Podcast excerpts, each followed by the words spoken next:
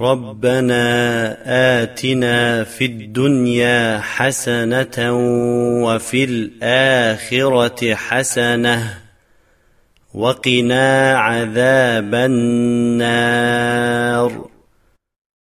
ربنا اغفر لي ولوالدي وللمؤمنين يوم يقوم الحساب.